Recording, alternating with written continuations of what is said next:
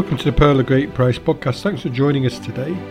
It's the 24th of September, and on this day in Christian history, we go back to the year 654. We travelled to England, where the first General Council of the Anglo Saxon Church opened.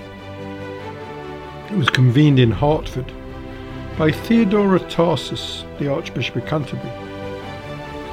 And the Venerable Bede is the historical source for this council as he included its text in his ecclesiastical history of the English people.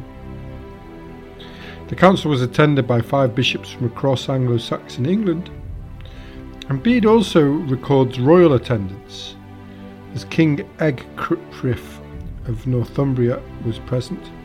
And it was a milestone in the organisation of the Anglo Saxon Church, as the decrees passed by its delegates focused on issues of authority and structure within the Church, helping to achieve unification in the English Church, and it denoted the introduction of the English Church to synodical government, which was an established form on the continent.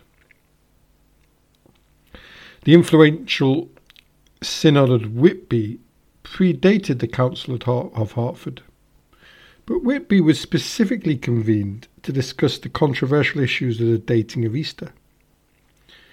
Thus, Hertford was the first instance in which the bishops convened to discuss general ecclesiastical issues and acted as a precedent for future synods. While the Greek and Roman councils acted as the ultimate model, the early Anglo Saxon councils, such as Hertford, set the style for future proceedings. Issues discussed setting limits to a bishop's power, respecting diocesan boundaries and monastic independence, although it allowed the local bishop to participate in the election of abbots in his diocese, thereby not going against the right given by the rule of St. Benedict. The clergy were not to leave their own bishop or wander about at will, and monks were restricted to their monasteries and this was significant as it meant the establishment of a stable diocesan system and an end of the migratory stage in the conversion of England. It also importantly made rules concerning marriage, reasserting that nothing be allowed but lawful wedlock.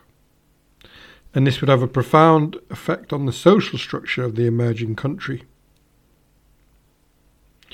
The fact that we have such reliable and accurate records of this meeting is due to the work of the Venerable Bede, a Benedictine monk from Northumbria. Bede's reputation as a historian is due to his most famous work, The Ecclesiastical History of the English People, and it gained him the title of the Father of English History. Although he has an unrivaled place among first historians of Christian Europe. He is now known as Saint Bede, and in 1899 Pope Leo XIII declared him a Doctor of the Church. He is the only native of Great Britain to be declared a doctor, as Anselm of Canterbury, also a Doctor of the Church, was originally from Italy. He is also well known as an author and a teacher, and he taught Alcuin of York, see the podcast of May the 19th, who famously invented the capital letter. Another important area of study for Bede was the academic discipline of computus, then known as the discipline of calculating calendar dates. He helped to popularise the practice of dating forward from the birth of Christ, Anno Domini, in the year of our Lord, a practice which eventually became commonplace in medieval Europe. Bede's monastery in Wearmouth, Northumbria, had access to an impressive library which included works by Eusebius, Orosius, and many others. His ecclesiastical history of the English people was completed in about 731. And spanning five books, the first one begins with some geographical background and then sketches the history of England, beginning with Caesar's invasion in 55 BC. A brief account of Christianity in Rome and Britain, including the martyrdom of St. Alban, is followed by the story of Augustine's mission to England in the year 597, which brought Christianity to the Anglo Saxons. The second book begins with the death of Gregory the Great in 604 and follows the further progress of Christianity in Kent and the first attempts to evangelise Northumbria. The climax of the third book is the account of the Council of Whitby, traditionally seen as a major turning point in English history, where the King of Northumbria decides to follow the Roman Church rather than the Celtic Church. The fourth book begins with the consecration of Theodore as the Archbishop of Canterbury and recounts Wilfrid's efforts to bring Christianity to the Kingdom of Sussex, and it is here that we find his account of today's Synod of Hertford. At the time, Bede wrote the Historia Ecclesiastica. There were two common ways of referring to dates. One was to use indictions, which were 15 year cycles counting from 312 AD. The other approach was to use regnal years, the reigning Roman emperor, for example, or the ruler of whichever kingdom was under discussion. This meant that in discussing conflicts between kingdoms, the date would have to be given in the regnal years of all the kings involved.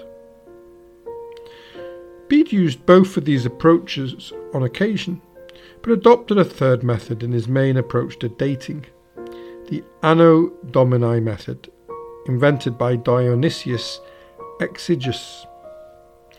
And although Bede did not invent this method, his work on chronology is the main reason why it's now so widely used. Thanks for listening. Join us tomorrow if you can as we look at the birth of Rudolf Otto and his development of the concept of the numinous, a profound emotional experience he argued that was at the heart of the world's religions. To make our archive easy to access, we started to group our podcasts into themes. So if you visit www.pogp.net, the third group on art and architecture is going up this week from St. Peter's to Washington Cathedral. And if you'd like to give any feedback, you can email us on pogppod at gmail.com. If you have time, please subscribe and share the podcast with friends. Thanks to Kevin MacLeod for today's music, and have a lovely day wherever you are, and thanks for listening.